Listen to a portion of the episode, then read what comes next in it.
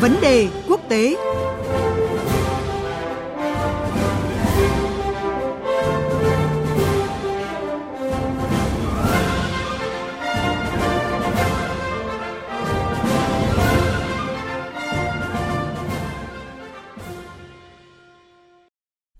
Thưa quý vị, trong chuyên mục này sáng nay chúng tôi sẽ phân tích động thái của Hàn Quốc Triều Tiên nổ súng qua lại trong khu phi quân sự với phần trình bày của biên tập viên Thu Hà. Xin mời chị.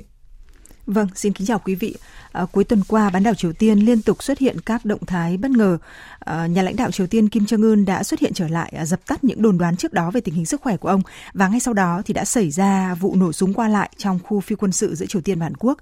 Dư luận quốc tế đang lo ngại là tình hình bán đảo Triều Tiên sẽ tăng nhiệt sau vụ việc này. Và để giúp quý vị và các bạn rõ hơn về diễn biến mới trên bán đảo Triều Tiên thì chúng tôi có cuộc trao đổi với chuyên gia phân tích tình hình quốc tế Yên Ba, báo Quân đội Nhân dân. Và chúng tôi đã kết nối được điện thoại trực tiếp ạ. À, xin chào nhà báo Yên Ba. Vâng, xin chào chị Thu Hà và quý thính giả của Đài Tiếng Nói Việt Nam.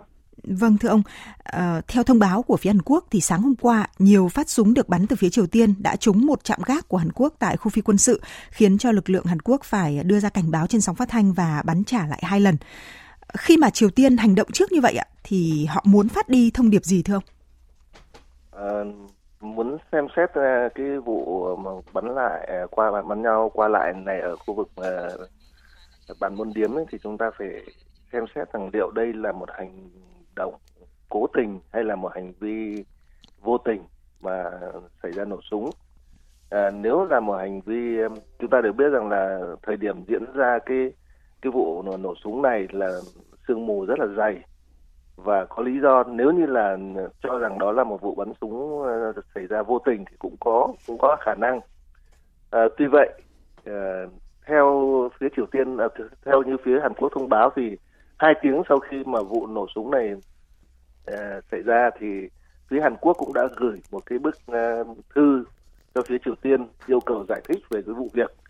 Vâng. Nếu như theo thông lệ trước đây những cái vụ đã từng ở khu vực uh, uh, khu phi quân sự này đã từng xảy ra những cái vụ nổ súng trước đây rồi mà nếu theo thông lệ thì nếu đó là một cái vụ do vô tình uh, diễn ra ấy, thì thường ở phía Triều Tiên có cái hồi đáp ngay rằng là đó là do vô tình. Vâng. Tuy nhiên cho đến bây giờ thì uh, đáp trả lại cái, cái cái cái lời giải thích yêu cầu giải thích của phía Hàn Quốc thì phía Triều Tiên vẫn không hề có một cái lời giải thích nào như là thông lệ vẫn thường xảy ra trước đây. Vâng. Do đó thì cái khả năng diễn ra cái sự hành động vô tình là gần như không có và vâng. như vậy đó là một hành vi cố tình và tôi nghĩ rằng là bất cứ một cái hành vi cố tình nào đó thì đều ẩn chứa một cái thông điệp và để nhận ra được cái thông điệp này thì có thể nói là chúng ta có thể nhìn thấy rằng là ở, ở những sự kiện uh, xung quanh cái, cái cái vụ này đó là một ờ, ngày trước đó thì ờ, nhà lãnh đạo ờ, Triều Tiên Kim Jong Un đã xuất hiện trở lại sau 21 ngày vắng mặt và tạo nên rất nhiều các cái tin đồn. À, tôi nghĩ rằng là việc nhà lãnh đạo Triều Tiên xuất hiện trở lại đã phần nào giải tỏa được những cái tin đồn trước đó, kể cả những cái tin đồn rất là ác ý tuy nhiên à, cái sự xuất hiện trở lại đó phía Triều Tiên cho rằng vẫn chưa đủ để đánh tan tất cả toàn bộ những tin đồn do đó cái vụ nổ súng này tôi nghĩ rằng nó là một cái sự uh, thu hút uh, chú ý của dư luận đối với lại và là làm đánh tan toàn bộ những cái tin đồn xung quanh cái sự uh, biến mất bí ẩn của nhà lãnh đạo Triều Tiên trong 21 ngày qua. Dạ vâng. Đấy là một trong những cái khả năng. Dạ vâng. À, có thể nói là thời gian vừa qua à, thì tình hình bán đảo Triều Tiên cũng khá là im ắng trong bối cảnh mà hầu hết các quốc gia trên thế giới đều phải gồng mình chống dịch Covid. À, nhưng mà xuất hiện cái vụ nổ súng vừa rồi thì theo ông liệu nó có nghiêm trọng tới mức châm ngòi cho những cái căng thẳng mới leo thang trên bán đảo Triều Tiên hay không ạ? À, những diễn biến sau đó thì cho phép tôi đưa ra một kết luận là khó có khả năng là có những cái bước leo thang. À, những cái vụ nổ súng ở khu phi quân sự thì đã từng xảy ra và vụ nổ súng gần nhất là, là diễn ra vào hai ngày tháng 11 năm 2017 khi có một binh sĩ ờ, Triều Tiên vượt qua khu vực bản Môn Điếm. Vâng. Nhưng mà trong cái vụ lần, lần đó ấy, thì phía Hàn Quốc cũng không hề bắn trả. Còn trong vụ lần này thì chúng ta thấy rằng là lúc đầu thì là có một cái loạt súng hai những cái viên đạn bắn vào cái chốt uh, canh gác của binh sĩ Hàn Quốc và sau đó thì mới Hàn Quốc mới đáp trả bằng hai loạt đạn khoảng 20 viên rồi lại còn thông báo qua cái hệ thống phóng thanh cho phía Ờ, Triều Tiên. Ờ, những cái động thái này cho thấy rằng là khó có khả năng hai bên um, sẽ có những cái bước uh, leo thang mới trong do cái vụ nổ súng này.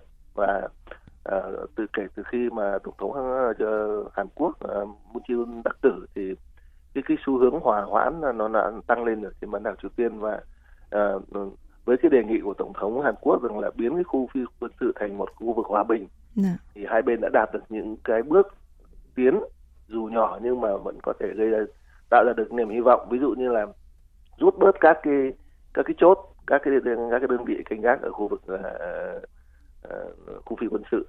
Nó cho phép rằng là chúng ta hy vọng rằng là đây chỉ là một cái vụ uh, đụng độ nhỏ. Không phải là đụng độ mà chỉ là vụ bắn nhau qua lại. Vâng. và thông điệp thì đã được chuyển đi rồi. Dạ vâng.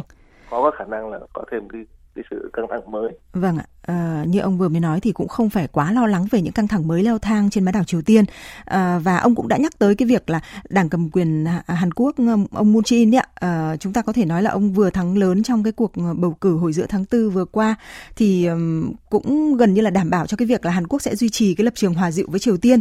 Um, nhưng mà về phía Mỹ ạ, thì tổng thống Donald Trump xem ra là uh, không còn ưu tiên cái vấn đề hạt nhân Triều Tiên vì phải dồn sức cho việc uh, chống dịch COVID-19 cũng như là cuộc đua vào Nhà Trắng thêm một nhiệm kỳ nữa. Vậy thì thưa nhà báo Yên Bạ, phải chăng là cái tiến trình hạt nhân uh, đàm phán về hạt nhân bán đảo Triều Tiên sẽ còn bị bỏ lửng ạ? Um, không phải chỉ có Mỹ mà toàn thế giới đều phải gồng mình chống cái dịch COVID-19 và do đó những vấn đề nóng như là vấn đề Triều Tiên, vấn đề Trung Đông, rồi Israel với Palestine rồi rất nhiều vấn đề khác và đã được không còn là ưu tiên nữa. À, trong cái quan hệ giữa Triều Tiên với lại Mỹ thì rõ ràng là có những cái bước tiến gần trong những năm gần đây. Khi mà tổng thống Donald Trump đã có tới ba lần gặp nhà lãnh đạo Triều Tiên một lần Singapore một lần ở, ở Việt Nam và một lần ở khu giới tuyến. Vâng. thế nhưng mà với cái bối cảnh hiện nay khi mà phải gồng mình chống dịch thì rõ ràng là vấn đề uh, Triều Tiên nó không còn là ưu tiên. Nhưng mà điều đó không có nghĩa rằng là Mỹ không còn để ý đến vấn đề Triều Tiên. À, với cái sự xuất hiện uh, trở lại của nhà lãnh đạo Triều Tiên Kim Jong Un thì một trong những người đầu tiên mà phản ứng phản hồi lại cái, cái cái cái sự kiện này đó chính là tổng thống Trump đã đưa một cái dòng tweet về chào mừng sự trở lại của ông ông Kim. Vâng. Và tôi cho rằng là cái những cái diễn biến tiếp theo trong uh, về vấn đề hòa bình trên đàm phán về vấn đề hòa bình trên bán đảo Triều Tiên phi hạt nhân hóa giữa Mỹ với Triều Tiên. Nó phụ thuộc khá nhiều vào diễn biến cái cuộc bầu cử tổng thống Mỹ từ giờ cho đến uh, cuối năm. Dạ vâng. cái cuộc vận động tranh cử. Và nếu mà à, cần một cái sự uh, chú ý cần lấy thêm điểm cho cái cuộc bầu cử này thì rất có thể rằng vấn đề Triều Tiên lại quay trở lại nóng trên bàn nghị sự. Và à, lúc đó thì tổng thống Trump sẽ lại tiếp tục có những cái động thái mà chúng ta đã từng chứng kiến trong quá khứ do đó dạ. phần lớn nó sẽ phụ thuộc vào diễn biến của cái quá trình vận động tranh cử của ông Trump. Dạ, dạ vâng, à, xin được trân trọng cảm ơn nhà báo Yên Ba về cuộc trao đổi vừa rồi.